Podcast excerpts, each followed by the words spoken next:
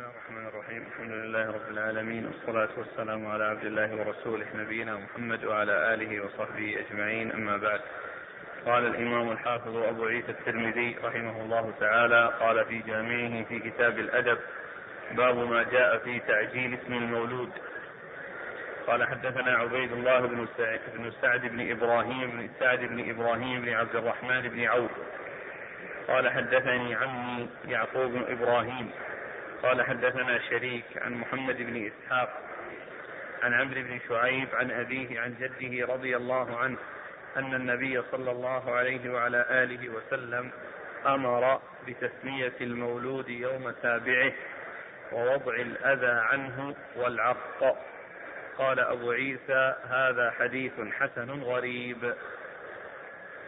بسم الله الرحمن الرحيم.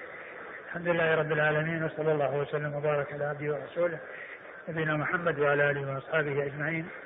أما بعد فيقول الإمام أبو عيسى الترمذي رحمه الله في جامعه باب في تعجيل تسمية المولود. أي أنه يبادر إلى تسميته وذلك في اليوم السابع. بل يكون قبل اليوم السابع لأن النبي صلى الله عليه وسلم كما ثبت في الحديث قال ولد الليلة لي غلام وسميته باسم أبي إبراهيم. ولد الليلة لي غلام وسميته باسم أبي إبراهيم وسماه صلى الله عليه وسلم في آه، أول يوم ولد فيه. وأورد أبو عيسى هذا الحديث عن النبي صلى الله عليه وسلم أنه أمر قال أمر نعم أمر بتسمية المولود يوم سابعه. أمر بتسمية المولود يوم سابعه وأن يماط عنه الأذى ويعق عنه. ففيه التسمية في اليوم السابع بل تكون قبل اليوم السابع كما جاء في الحديث الذي أشرت إليه في تسمية الرسول صلى الله عليه وسلم لابنه إبراهيم. يعني ولا يطول يعني في آه، ترك تسميته يعني حتى يعرف فيكون في اليوم السابع أو قبل ذلك كما جاءت بذلك السنة عن رسول الله صلى الله عليه وسلم ويماط عنه الأذى بمعنى أنه يحلق رأسه وكذلك وكذلك كل أذى يماط عنه وكذلك أيضا يعق العقيقة وهي الغلام شاتان وللجارية شاة واحدة. نعم. والحديث في إسناده محمد بن إسحاق وهو مدلس وقد روى بالعنعنة وفيه شريك عبد الله النخعي وفيه ضعف لكن له شواهد تدل على ما دل عليه.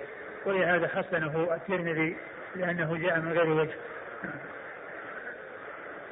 قال حدثنا عبيد الله بن سعد بن إبراهيم بن سعد بن إبراهيم. هو ثقة أخرج له. البخاري وأبو داود والترمذي والنسائي. نعم. عن عمه يعقوب بن إبراهيم. وهو ثقة أخرج أصحاب كتب الستة. عن شريك. شريك بن عبد الله النخعي الكوفي وهو صدوق. يخطئ كثيرا واختلط المولي القضاء. وحديث أخرجه البخاري تعليقا ومسلم وأصحاب السنة. محمد بن إسحاق هو المدني صدوق أخرجه البخاري تعليقا ومسلم وأصحاب السنة. عن عمرو بن شعيب. عمرو بن شعيب هو صدوق أخرجه البخاري في جزء القراءة وأصحاب السنن وأبوه شعيب بن محمد صدوق أخرجه البخاري في لدى المفرد وجزء القراءة وأصحاب السنن وعبد الله بن عمرو بن العاص رضي الله عنهما أحد العبادلة الأربعة من أصحاب النبي صلى الله عليه وسلم. وحديثه أخرجه أصحاب الكتب الستة.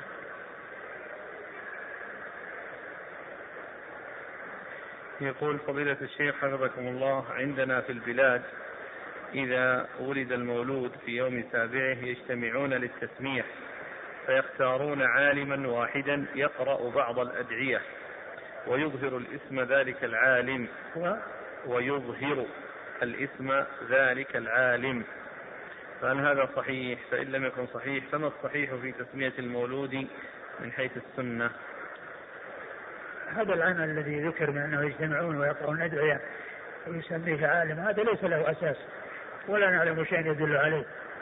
وأهله يسمونه يختارون له اسما مناسبا وإذا استشاروا أحد يعني في التسمية لا بأس. والتسمية هي لأهله لأبيه وأمه.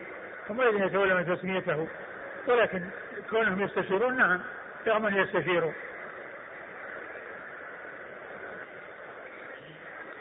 قوله في يوم سابعه هل يحسب اليوم الذي ولد فيه المولود؟ نعم محسوب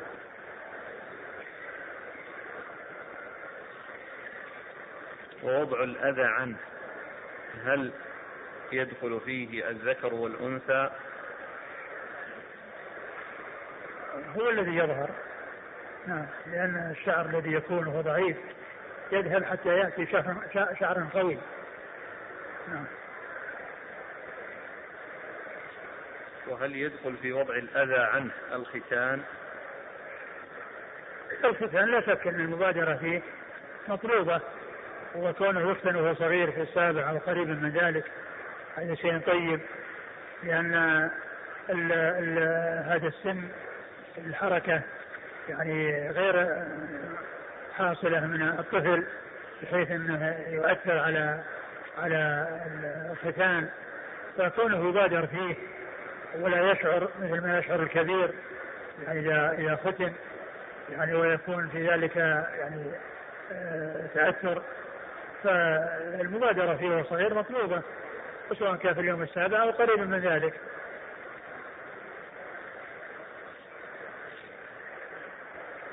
قال رحمه الله تعالى باب ما جاء ما يستحب من الأسماء. قال حدثنا عبد الرحمن بن الأسود أبو عمرو الوراق البصري. قال حدثنا معمر بن سليمان الرقي عن عن علي بن صالح المكي عن عبد الله بن عثمان عن نافع عن ابن عمر رضي الله عنهما عن النبي صلى الله عليه وعلى آله وسلم أنه قال أحب الأسماء إلى الله عز وجل عبد الله وعبد الرحمن. قال أبو عيسى هذا حديث حسن غريب من هذا الوجه. ثم ورد أبو عيسى باب أحب الأسماء. يعني ما كان منها أفضل من غيره وأولى من غيره وهو أن يكون معبدا ولا سيما إذا كان معبدا بالمضافة إلى الله عز وجل وإلى الرحمن.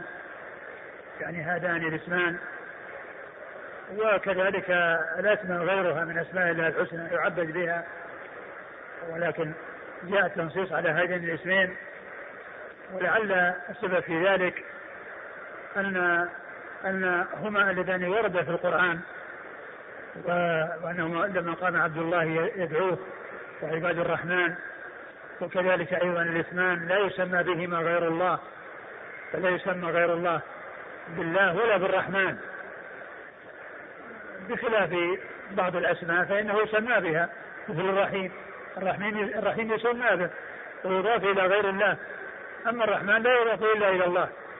ولهذا جاء وصف الرسول صلى الله عليه وسلم بأنه رؤوف رحيم. بالمؤمنين رؤوف رحيم.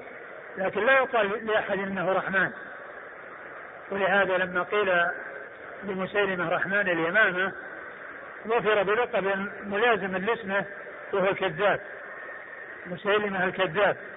فصار كأنه اسم مركب لا ينفك وصفه بالكذب عن اسمه. ف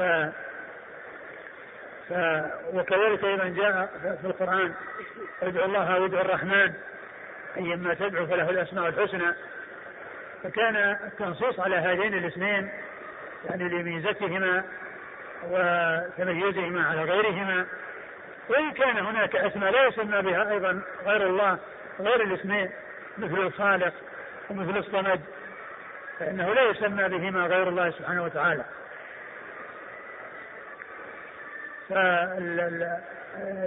فالأسماء يعني تكون معبدة لله عز وجل وتكون مما ثبت أنه من أسماء الله الحسنى وكذلك أولى وأفضل ما يكون عبد الله وعبد الرحمن لوجود التنصيص عليه ولوجوده في القرآن يعني معبدا لوجودهما معبدين لله عز وجل ولكونه آه، لا يسمى بهما غير الله سبحانه وتعالى. نعم. قال حدثنا عبد الرحمن بن الأسود أبو عمرو الوراق. هو؟ مقبول أخرجه الترمذي والنسائي. نعم. عن معمر بن سليمان الرقي. وهو؟ ثقة أخرجه الترمذي والنسائي بن ماجه. نعم عن علي بن صالح المكي. نعم. مقبول أخرجه الترمذي. نعم. عن عبد الله بن عثمان. نعم. صدوق أخرجه البخاري تعليقا ومسلم وأصحاب السنن. نعم. عن نافع عن ابن عمر. نافع مولى بن عمر ثقة أخرج أصحابه الستة. نعم.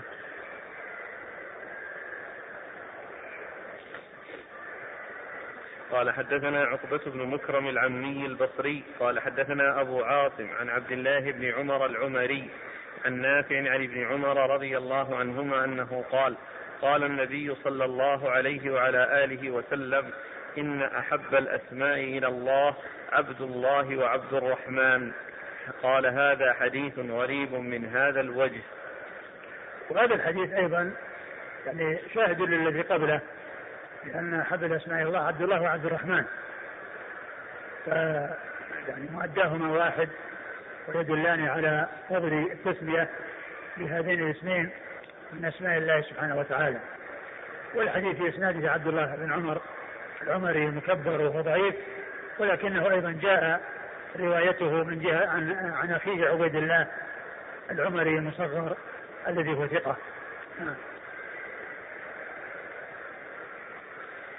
قال حدثنا عقبة بن مكرم العمي هو ثقة أخرجه مسلم وأبو داود والترمذي وابن ماجه. نعم. عن أبي عاصم. أبو عاصم النبيل هو الضحاك بن مخلد هو ثقة أخرجها أصحاب كتب الستة. عن عبد الله بن عمر العمري. وهو ضعيف أخرج له. مسلم وأصحاب السنن. نعم. عن نافع عن ابن عمر. نعم.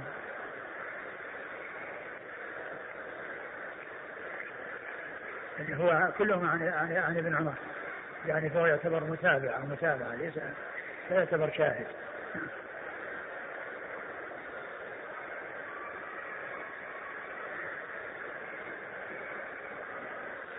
يقول هل يؤجر من يسمي ابنه عبد الله أو عبد الرحمن؟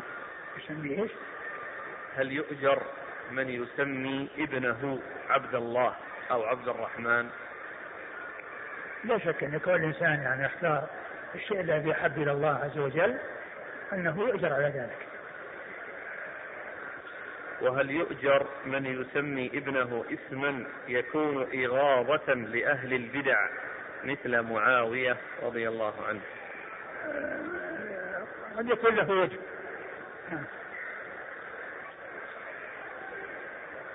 إذا كان عبد الله وعبد الرحمن أحب الأسماء فهل نقول أحب أسماء البنات أمة الله وأمة الرحمن ما جاء شيء يدل على هذا وما جاءت التسمية بهذا لأن هذا يعني من الألفاظ العامة يعني أمة الله أمة الرحمن نعم. يقول ما فائدة محبة الله تعالى لأسماء عبد الله عبد الرحمن من جهة أن من يتسمى بهما قد يكون من غير صالح. هو الكلام على التسمية. وأما كونه يكون غير صالح فقد يكون الاسم يعني جميل ومن يسمى به يكون سيء وقد يكون العكس الاسم يعني سيء وليس بجميل وصاحبه يكون من خير الناس ومن أحسن الناس. فالكلام على كون الإنسان يفعل هذا من فعل الوالد أو الوالدة. هو الذي يفعل هذا لأنه يختار ما هو أحب إلى الله فيؤجر على ذلك. وأما قضية إن يكون صالح وغير صالح هذا شيء آخر هذا ليس إليه هذا إلى الله عز وجل. فقد يكون الاسم يعني حسنا والمسمى به سيئا وقد يكون الاسم سيئا والمسمى به حسنا. لماذا عدل النبي صلى الله عليه وسلم عن هذا الاسم عن هذين الاسمين إلى إبراهيم؟ لعله آه كما أشار قال سميته باسم أبي إبراهيم. يعني أنه سماه باسم أبيه إبراهيم. ما قال سميته إبراهيم هكذا وإنما من أجل أنه اسم أبيه إبراهيم. ثم أيضا يعني قضية كون الرسول صلى الله عليه وسلم قال هذا الكلام قبل أو بعد لا ندري. كون قال نحب الأسماء إلى الله. قال هذا قبل أن يسمي أو بعد ما سمى لا ندري.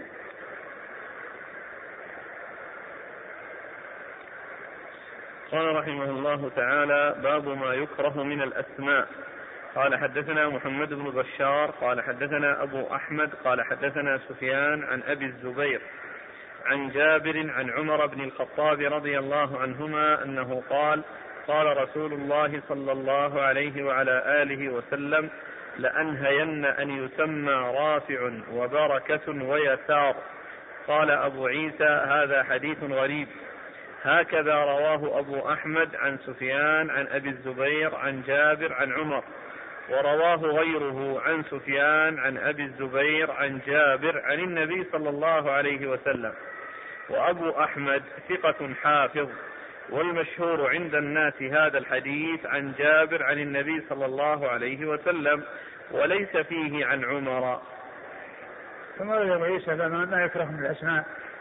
وروي فيه حديث عمر ويقال حديث جابر كما ذكره المصنف على الاختلاف فيه هل هو عن عمر أو عن جابر. وجابر في الطريق سواء كان يعني مستقلا أو راويا. لكنه مشهور عن جابر وكذلك رواية ابن الزبير يعني في في الغالب هي عن جابر كثيرة رواية ابن الزبير عن جابر لأنها يمنع أن يسمى رباح وبركة ويسار ولأن في ذلك شيء من التزكية. وجاء في بعض الروايات يعني يقال أتم كذا فيقال لا. فيكون في ذلك يعني كلاما يعني الجواب غير موافق. ولكن كما هو معلوم مثل هذا يكون في أسماء كثيرة. يعني يمكن أن يقال فيها مثل صالح وهو من أسماء الرسل. أتم صالح. يعني فالقضية كأن المقصود من ذلك هو يعني كراهة التنزيه أو الأولى بأن لا يعني يسمى مثل هذه الأسماء. نعم.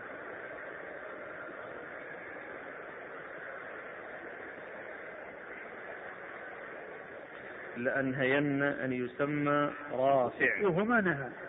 يعني لأنه قال يعني لأنهين. يعني ما قال نهيته أو لا تسموا لكنه جاء في بعض الروايات يعني النهي نعم. لكن قال لأنهين هذا إخبار أو وعد بأنه سيحصل منه. كذا وكذا. نعم. كلمة رافع وش وجه التزكية فيها؟ كأنه يعني من ناحية من ناحية وصف كونه يعني يحصل منه الرفع والله عز وجل هو الرافع الخافض.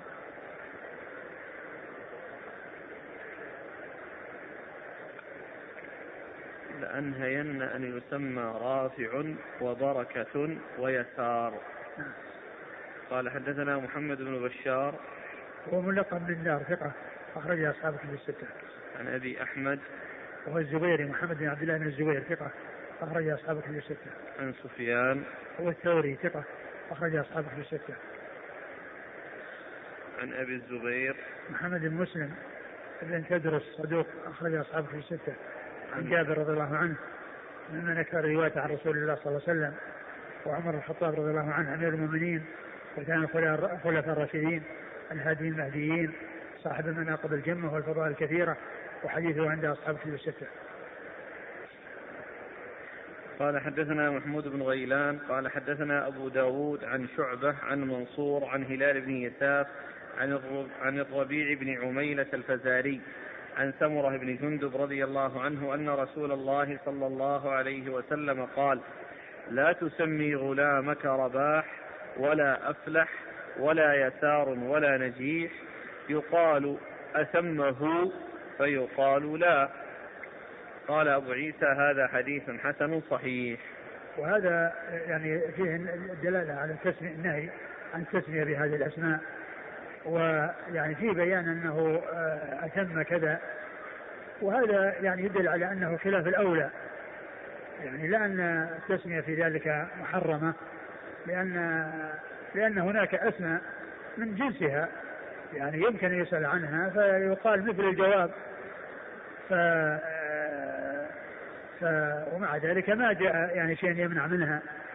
فيعني يكون يعني هذه التسمية التي تكون للغلمان وأن دائما الاتصال ودائما السؤال والكلام معهم أتم كذا أتم كذا فيكون مثل هذا التعبير الذي ليس بحسن.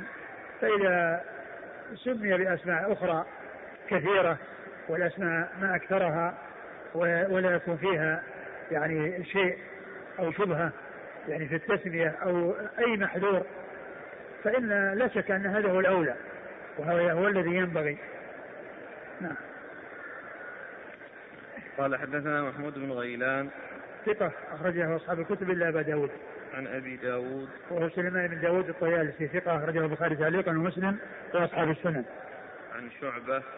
نعم شباب الحجاج ثقة أخرج أصحاب الكتب الستة. عن منصور. منصور بن معتمر ثقة أخرج أصحاب الكتب الستة. عن هلال بن يساف وهو ثقة أخرج البخاري تعليقا ومسلم وأصحاب السنن. نعم. عن الربيع بن عميلة الفزاري. وهو ثقة أخرج له. مسلم وأصحاب السنن. نعم.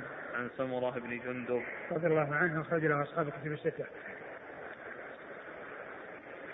قال حدثنا محمد بن ميمون المكي. قال حدثنا سفيان عن أبي الزناد عن الأعرج عن أبي هريرة رضي الله عنه. يبلغ به النبي صلى الله عليه وسلم أنه قال أقنع اسم عند الله يوم القيامة رجل تسمى بملك الأملاك. قال سفيان شاهان شاه وأقنع يعني وأقبح. قال هذا حديث حسن صحيح. ثم ورد أبو عيسى هذا الحديث عن أبي هريرة أن أقنع اسم عند رجل عند الله رجل سمى ملك الأملاك. ويعني ومثله شاه- شاهنشاه لأن هذا بلغة العرب وهذا بلغة العجم. يعني كونه قال هذا معنى سواء كان باللغة العربية أو بغيرها فإن ذلك اسم قبيح واسم مذموم لأن الله عز وجل هو هو مالك الأملاك وهو مالك كل شيء. فالتسمي بهذا الاسم الذي فيه التعظيم يعني يكون فيه قبح وفيه ذلة وأن صاحبه يعني آه، مستحق للذلة. كونه يسمى بهذا الاسم الذي لا يصلح إلا لله عز وجل ولا يوصف به إلا الله سبحانه وتعالى. وسواء كان ذلك باللغة العربية أو بلغة أخرى. لأن قول شاه شاه التي هي بلغة العجم هي مثل ملك الأملاك بلغة العرب. المعنى واحد وكله مذموم وقال إن أقنع فسر بأنه أقبح. نعم. قال حدثنا محمد بن ميمون المكي. هو؟ صدوق ربما أخطأ وله الترمذي والنسائي وابن ماجه. نعم. عن سفيان عن أبي الزناد. أبو الزناد هو عبد الله بن ذكوان ثقة أخرج أصحابه في الستة. عن الأعرج. هو عبد الرحمن بن هرمز ثقة أخرج أصحابه في الستة. عن أبي هريرة. نعم. يبلغ به. يبلغ به مثل يرفعه أو ينميه. وهي بمعنى قال رسول الله صلى الله عليه وسلم أو سمعت رسول الله صلى الله عليه وسلم يعني معناه أنه يرفعه ليس من كلام أبي هريرة لأن لو لو لم يقل يبلغ به وإما أنه من كلام أبي هريرة لأنه يصير موقوف لكن لما قال يبلغ به يعني يرفعه إلى النبي صلى الله عليه وسلم. ولعل ال- الوجه في كونه يعبر بمثل هذه العبارة بقال يرفعه أو يبلغ به أو ينميه لكون اللفظ الذي آه، حفظ عنه عن الصحابي لم يكن آه، محفوظا بمعنى أنه قال هل قال قال رسول الله أو قال عن رسول الله صلى الله عليه وسلم أو قال سمعت رسول الله صلى الله عليه وسلم لأن ال- ال- الأسانيد يأتي بها. عن فلان عن رسول الله عليه الصلاة والسلام عن الصحابي فلان قال قال رسول الله عن فلان الصحابي قال قال سمعت رسول الله. عبارات كلها متعددة وتدل على الرفع. لكن كلمة ينمي ويرفعه ويبلغ به هذه ليس فيها تحديد العبارة والصيغة التي جاءت عن الصحابي. فلعل العدول إلى مثل هذه العبارة أن من دون الصحابي لم يضبط الصيغة التي جاءت عن الصحابي. هل هي قال قال أو قال سمعت أو قال عن ولكن هذه العبارة التي هي يبلغ به أو ينميه معناها أنه مرفوع. والرفع إلى الرسول صلى الله عليه وسلم بأي صيغة من الصيغ سواء كان قيل بعن أو بقال أو سمعت كل ذلك مرفوع إلى الرسول صلى الله عليه وسلم.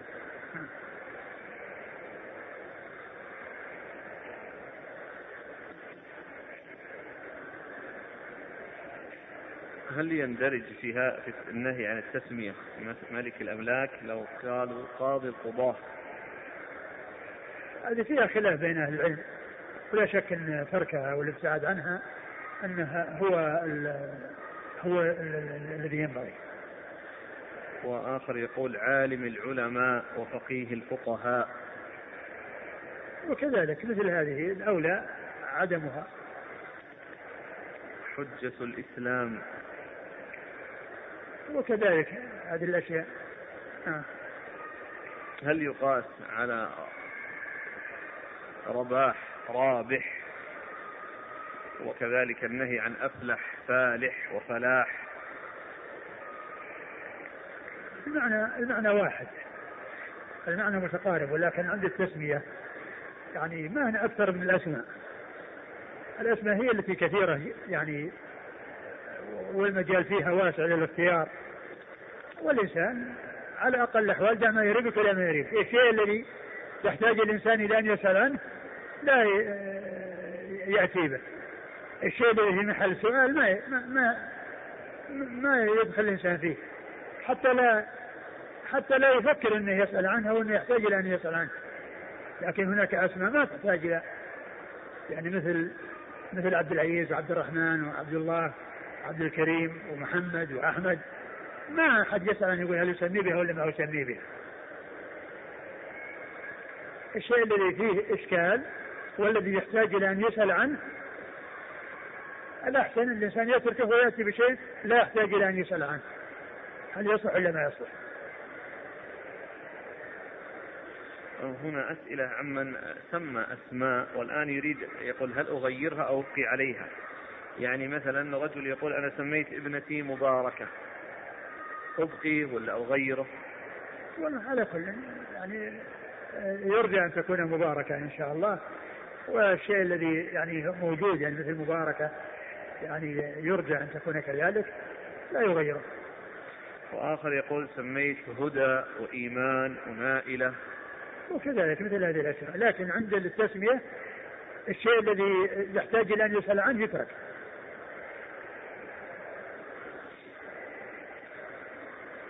طه. طه هذا ليس من من, من الأسماء؟ هذه حروف مقطعة. يعني جاءت في أوائل السور.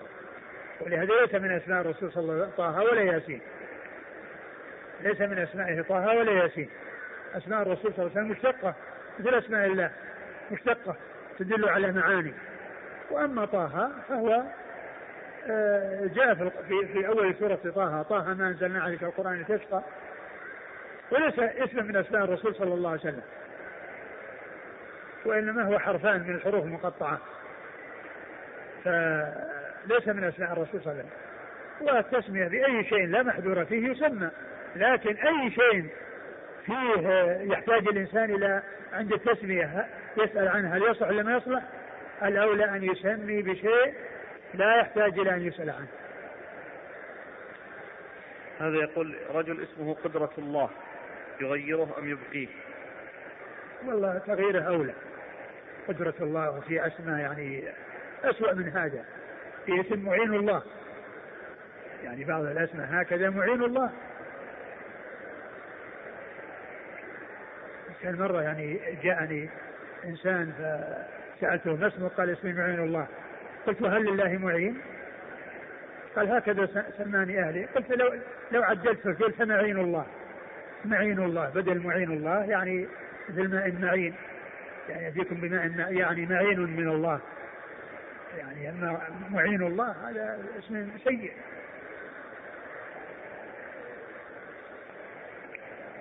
من اسمه عبد المناف؟ أو اسمه الك... عبد المناف. إيش؟ عبد المناف. مناف؟ نعم. نعم هذا يغير. وهذا يغير الرسول غير الأسماء. التي كانت في الجاهلية من هذا القبيل عبد العزى وعبد مناف كلها غيرها غيرت. و وعبد المطلب هو الذي أبقي. وذلك لأنه ما كان معبد لأصنام أو وإنما كان آه، آه، يعني آه، عبد المطلب هذا الذي هو جد الرسول صلى الله عليه وسلم جاء مع عمه المطلب. جاء مع عمه المطلب ما كان معروف فظنوا أنه عبد للمطلب أنه عبد له فقالوا عبد المطلب فعلق به هذا الاسم. ولهذا قال ابن حزم في كتاب مرات الإجماع أجمعوا على تحريم كل اسم معبد لغير الله خاشع عبد المطلب. ويدل لعدم آه، يعني لأنه ليس من الأسماء التي يمنع التعبيد بها أن الرسول صلى الله عليه وسلم ما غير اسم عبد المطلب ابن ربيعة ابن ربيعة بن الحارث بن عبد المطلب. لأن فيه من الصحابة عبد المطلب ابن ربيعة بن الحارث بن عبد المطلب. وهو صحابي. الرسول ما غير اسمه وقد كان غير أسماء عبد مناف وعبد العزى وهو أحد الصحابيين الذي جاء هو الفضل بن عباس إلى الرسول صلى الله عليه وسلم. وقالوا يا رسول الله لو وليتنا على شيء من من من من, من, من الصدقة حتى نتزوج. الرسول صلى الله عليه وسلم قال إن الصدقة لا تحل لمحمد ولا لال محمد ثم أمر المسؤول عن الخمس أن يعني يصدقهما وخطب لهما. الرسول صلى الله عليه وسلم خطب لهما وأمر المسؤول عن عن الخمس أن يدفع الصداقة عنهما. والرسول ما غير اسمه وهو اسمه عبد المطلب. والحديث في صحيح مسلم. جاء الفضل بن عباس وعبد المطلب بن, بن ربيعة بن الحارث إلى الرسول صلى الله عليه وسلم وقالوا يا رسول الله لو وليتنا يعني يعني كونهم عمال في الزكاة. فقال إن الصدقة لا تحل لمحمد ولا لا لمحمد. ثم إنه دعا المسؤول عن الخمس وأمره بأن يصدق وخطب لكل واحد منهما امرأة وتزوجا. نعم. من اسمه كايد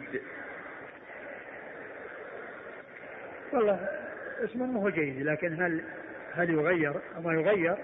يعني يعني يعني لا شك إن إن عند التسمية لا يسمى مثل هذا الاسم. وإذا بقي على اعتبار إنه يعني كائد للأعداء وليس يعني للمسلمين ويكون المعنى يعني يستقيم فعند الابتداء لا يسمى ولكن التغيير يعني قد لا قد لا يلزم التغيير. قال رحمه الله تعالى باب ما جاء في تغيير الأسماء. قال حدثنا يعقوب بن إبراهيم الدورقي وأبو بكر محمد بن بشار وغير واحد قالوا حدثنا يحيى بن سعيد القطان عن عبيد الله بن عمر عن نافع عن ابن عمر رضي الله عنهما أن النبي صلى الله عليه وعلى آله وسلم غير اسم عاصية وقال أنت جميلة. قال أبو عيسى هذا حديث حسن غريب وإنما أسنده يحيى بن سعيد القطان عن عبيد الله عن نافع عن ابن عمر وروى بعضهم هذا عن عبيد الله عن نافع أن عمر قال وفي الباب عن عبد الرحمن بن عوف وعبد الله بن سلام وعبد الله بن مطيع وعائشة والحكم بن سعد ومسلم وأسامة بن أخدري وشريح بن هاني عن أبيه وخيثمة بن عبد الرحمن عن أبيه رضي الله عنهم. ثم ورد باب تغيير الاسم. ورد هذا الحديث. أن النبي صلى الله عليه وسلم غير العاصية إلى جميلة. وذلك أن أن العصيان يعني سيء يكون الإنسان يعني المرأة تسمى عاصية وسماها جميلة وغير هذا الاسم الذي فيه العصيان الذي هو ضد الطاعة. فاسم سيء فغيره النبي صلى الله عليه وسلم لأن لأن فيه من الأسماء ما يكون تزكية ويغير لكونه في تزكية ومنها ما يكون مذموما بأن يكون اسما قبيحا. بأن يكون مثل عاصي عاصية. نعم.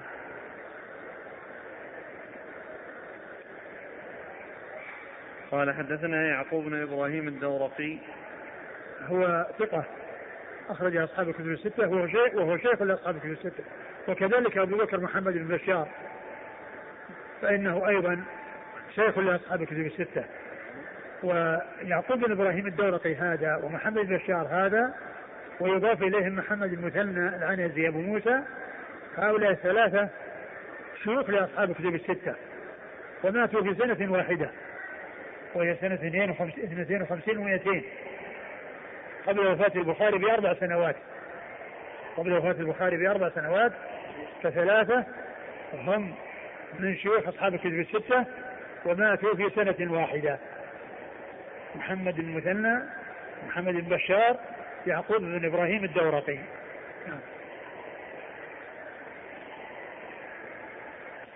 عن يحيى بن سعيد القطان. هو ثقة أخرج أصحاب كتب الستة. عن عبيد الله. عبيد الله هو العمري المصغر ثقة أخرج أصحاب كتب الستة. عن نافع. نعم.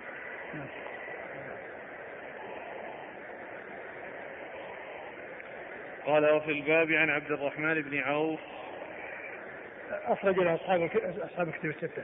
وعبد الله بن سلام. أخرج له أصحاب كتب الستة. وعبد الله بن مطيع. أخرج له. خالد المفرد ومسلم. نعم. وعائشة. نعم. والحكم بن سعد. حكم بن سعيد. سعيد. نعم. ما لقيت شيء. هو في النسخ الأخرى سعيد.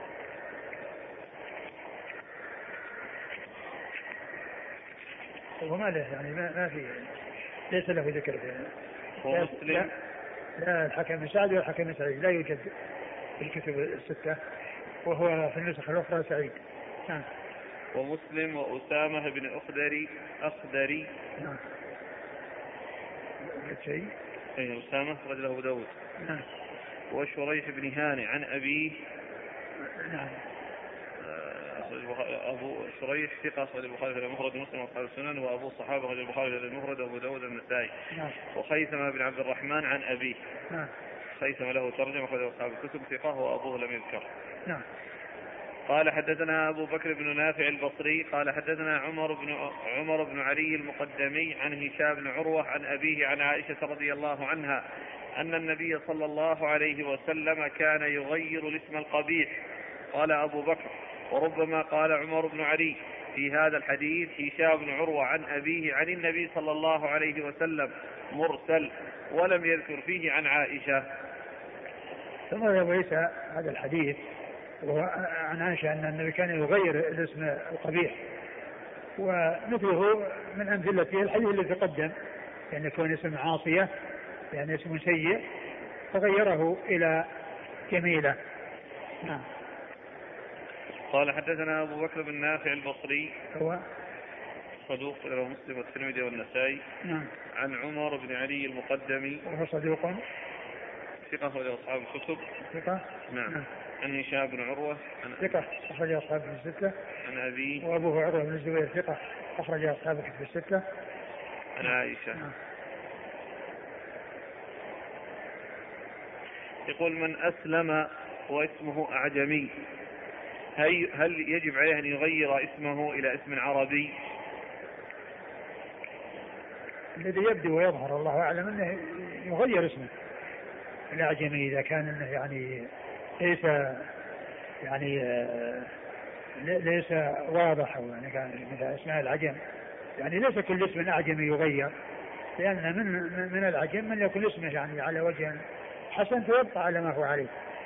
لكن إذا كان الأسماء العجمية التي لا تعرف وهي خاصة بالعجم ولا سيما بالفاظ يعني النطق بها يكون فيه صعوبة. لا شك أن التغيير إلى اسم إسلامي من أسماء المسلمين هو الذي ينبغي. نعم. يقول هل يصح أن سعيد بن المسيب رحمه الله كانت مجده حزن فأمره صلى الله عليه وسلم أن يغير فأبى فقال سعيد فما زالت الحزونة فينا. نعم, نعم صحيح.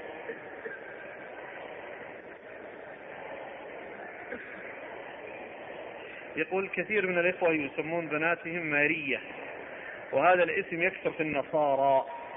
فهل يقال يجب الآن التغيير لأنه اشتهر عند أهل الكتاب؟ لا لأن كما هو معلوم يعني آه، سرية الرسول صلى الله عليه وسلم أم إبراهيم هي ماريا فالتسمية بهذا الاسم ما في بأس. مريم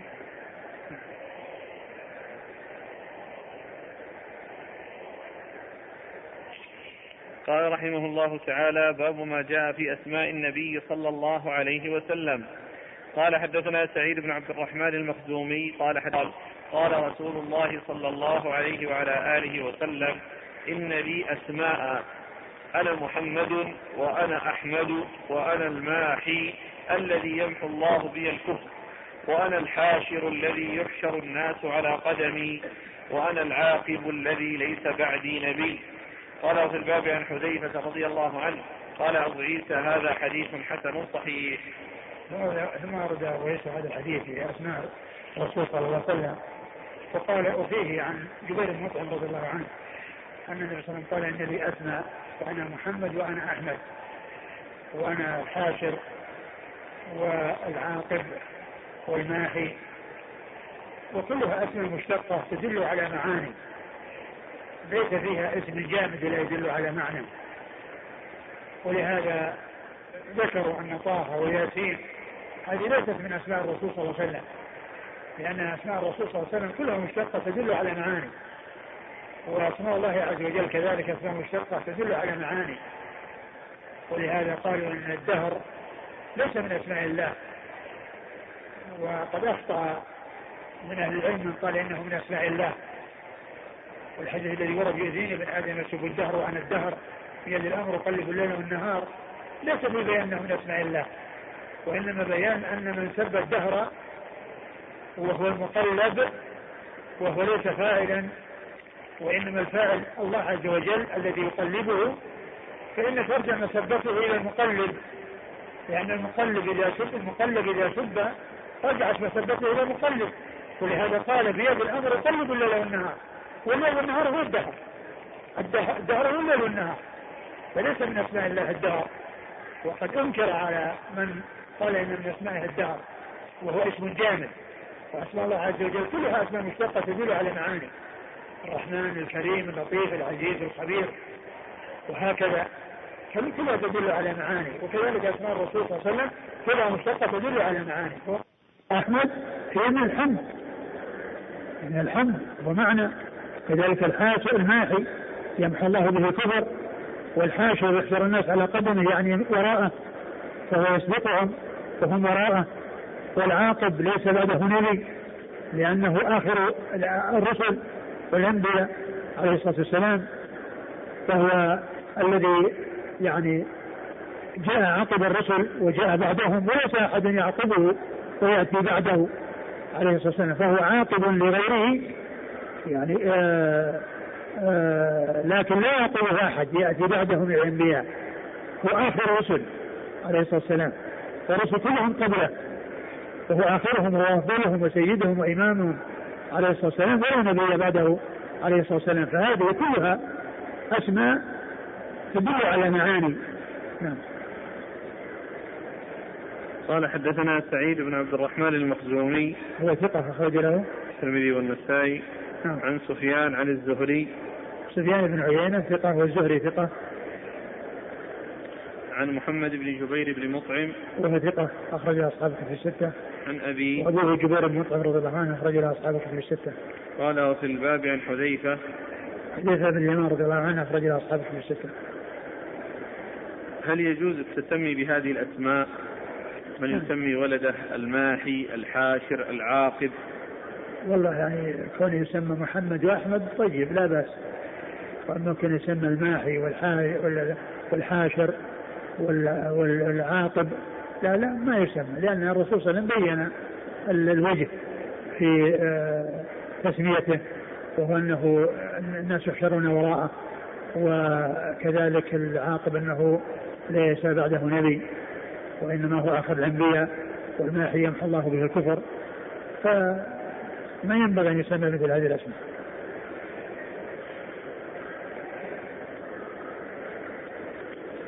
الموجود الآن في قبلة المسجد مكتوب أسماء متعددة تصل إلى 99 اسم. ما ليس كل ليس كل ما يذكر يكون له أصل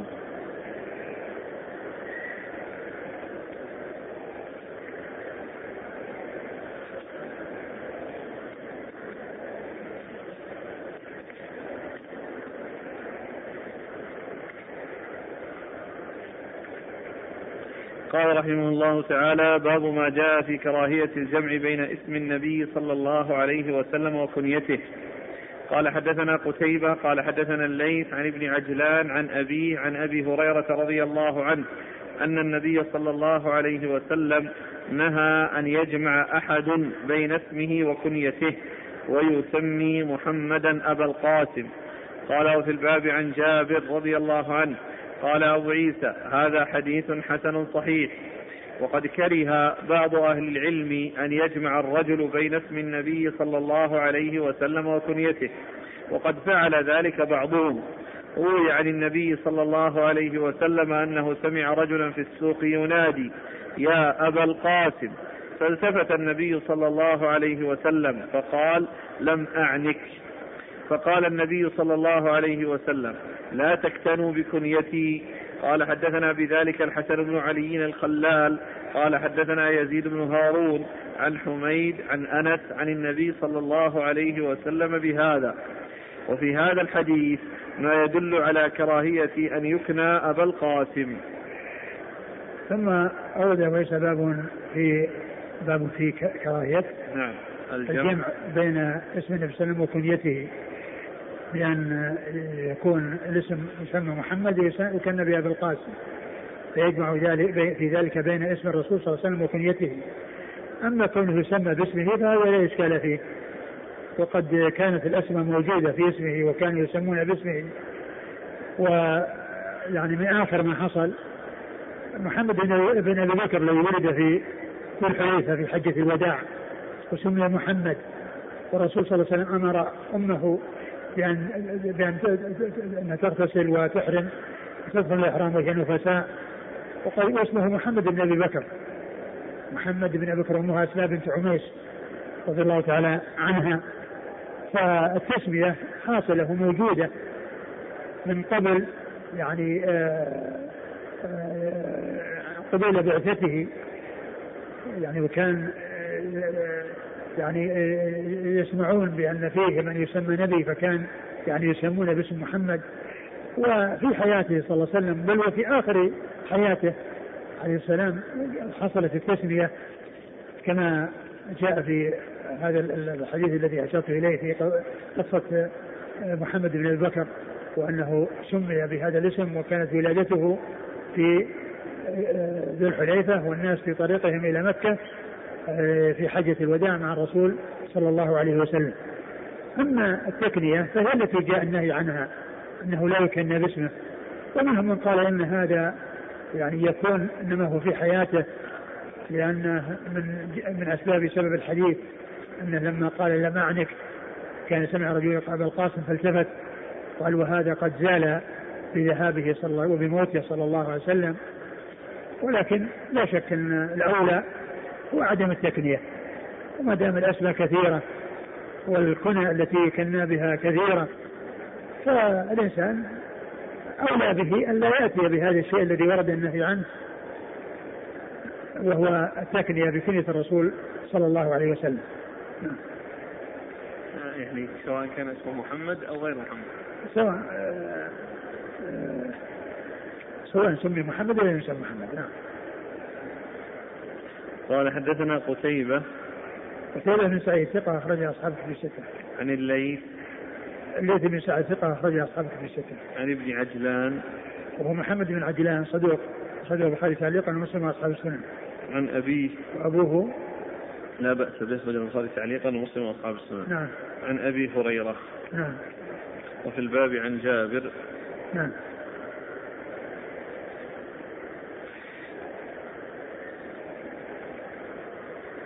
قال وقد وروي عن ان رجلا في السوق ينادي يا أبا القاسم فالتفت النبي صلى الله عليه وسلم فقال لم أعنك فقال عليه وسلم لا تكتنوا بكنيتي. نعم. قال حدثنا بذلك الحسن بن علي الخلال هو ثقة أخرج أصحابه في الستة إلا النسائي. عن يزيد بن هارون الواسطي ثقة أخرج أصحابه في الستة. عن حميد عن أنس. حميد بن أبي حميد الطويل ثقة أخرج أصحابه في الستة وأنس رضي الله عنه خادم الرسول صلى الله عليه وسلم ومن المكثرين من حديثه وهذا رباعي من الأسانيد العالية عند الترمذي.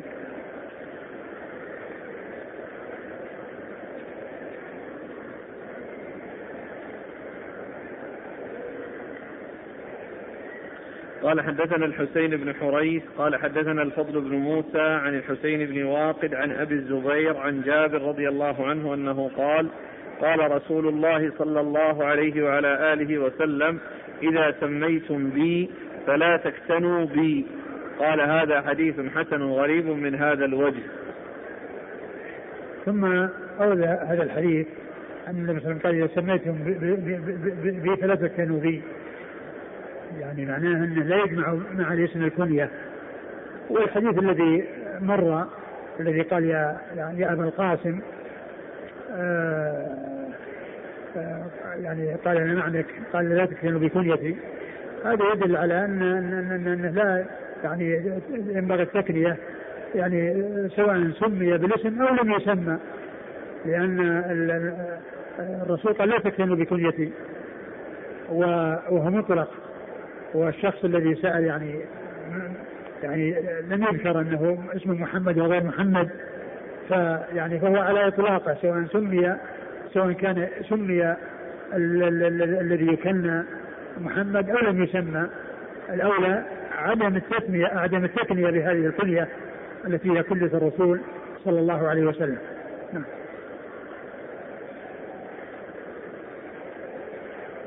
قال حدثنا الحسين بن حريث هو ثقة أخرج أصحاب الكتب إلا ابن ماجه. نعم. عن الفضل بن موسى. هو السيناني وهو ثقة أخرج أصحاب الكتب الستة.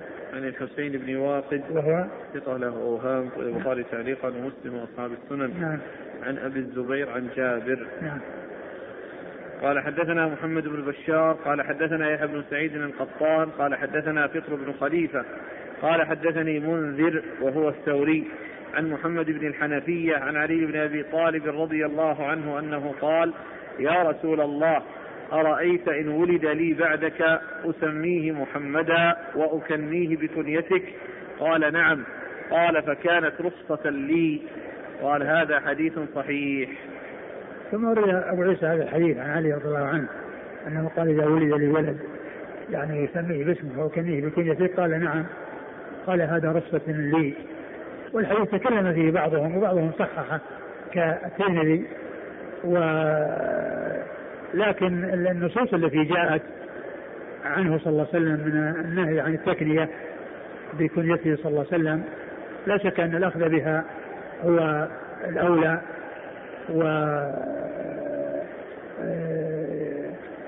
دع ما يريبك إلى ما لا يريبك وعلي رضي الله عنه قال إن هذا خاص به يعني كونه أذن له وقد كان نهى عن ذلك ومنع من ذلك.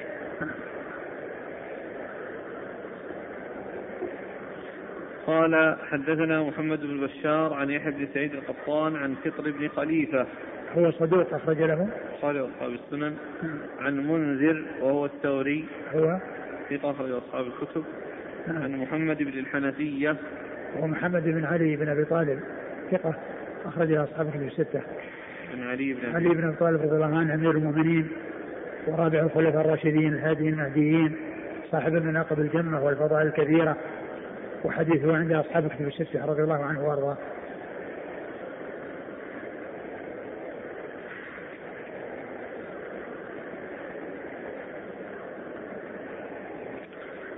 إذا كيف الجواب على ما ذكره الشارح أن هناك جماعة من الصحابة رضي الله عنهم تسموا باسمه محمدا وتكنوا بكنيته؟ على كل لا شك أن الأولى هو عدم التكنية. باتباع لما جاء في الحديث عن رسول الله صلى الله عليه وسلم.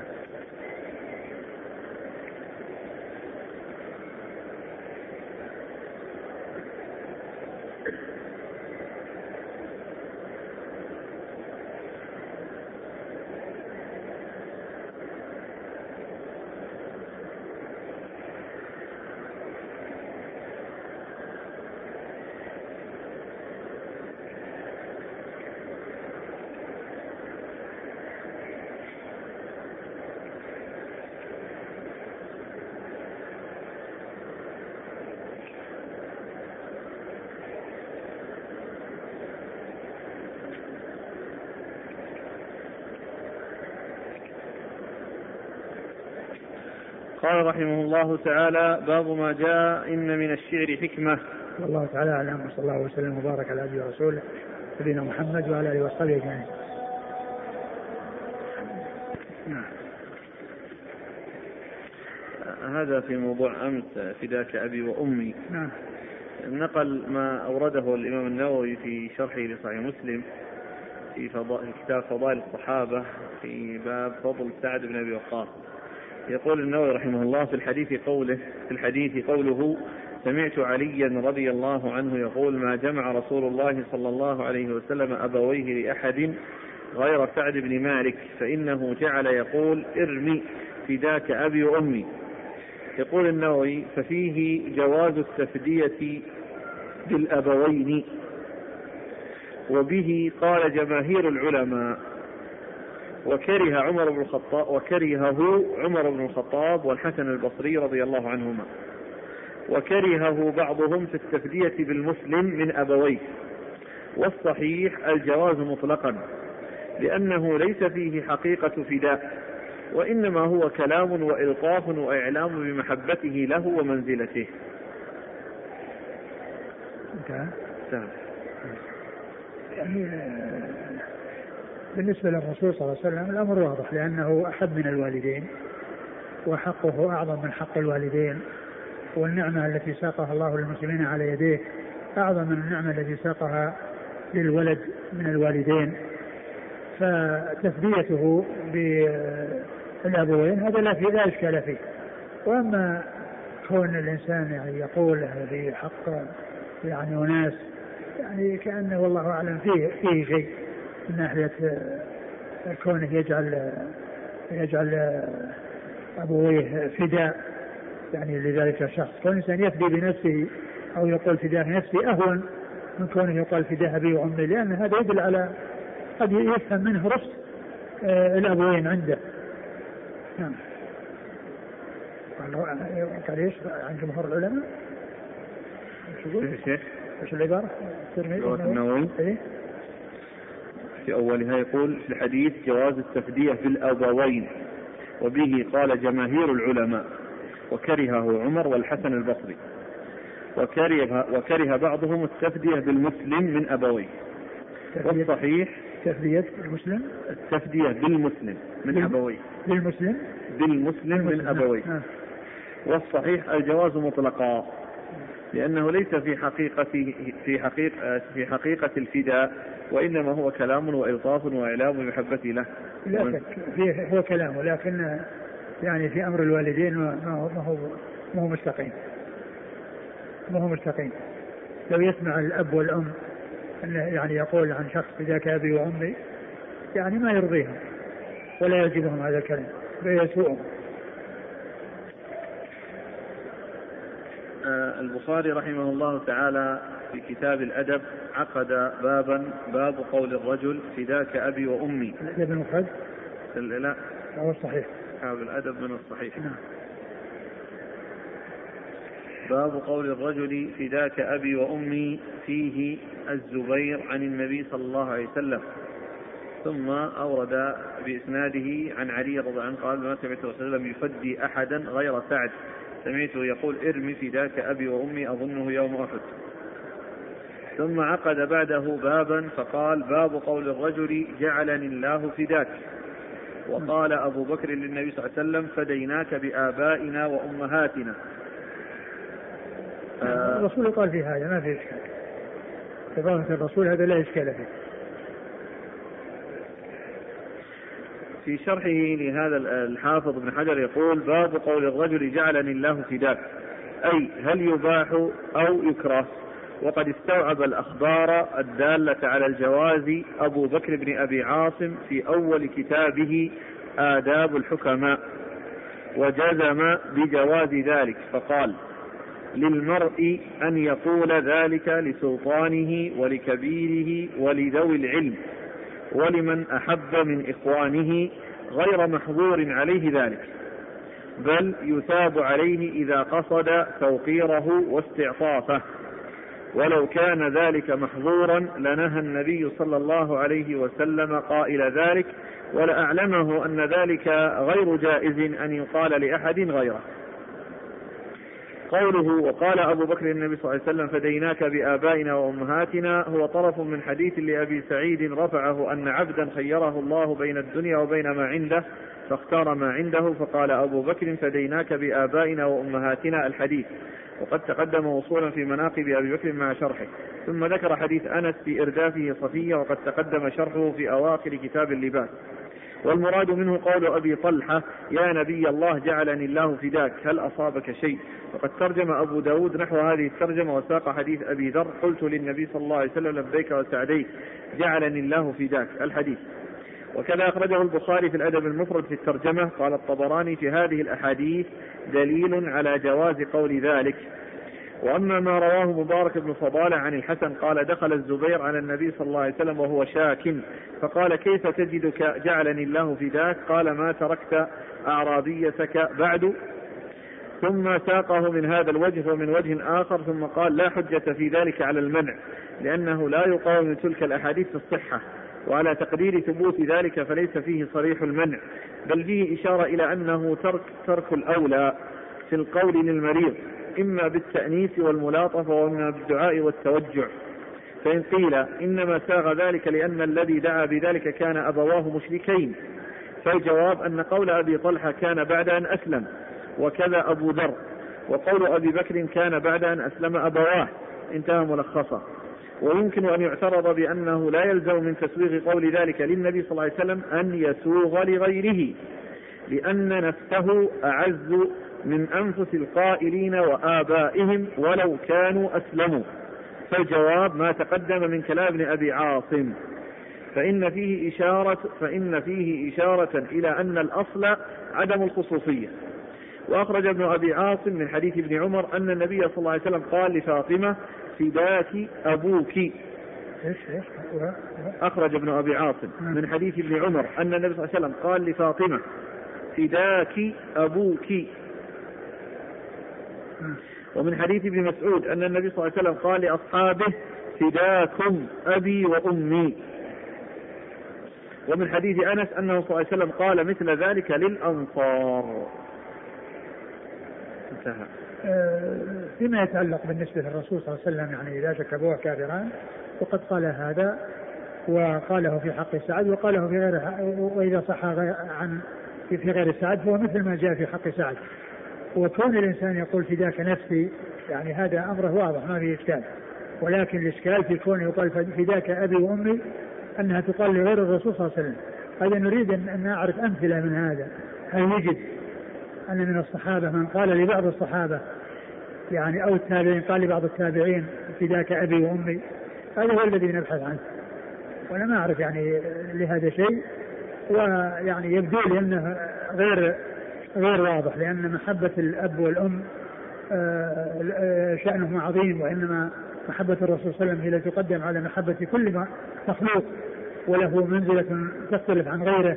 وأما كونها تقال يعني في حق يعني الغير في حق يقولها الشخص لصاحبه أو أو لغيره هذا هو اللي نحتاج إلى أمثلة يعني موجودة أن السلف استعملوها وقالوها أما كونها قيلة الرسول صلى الله عليه وسلم هذا ما فيه إشكال.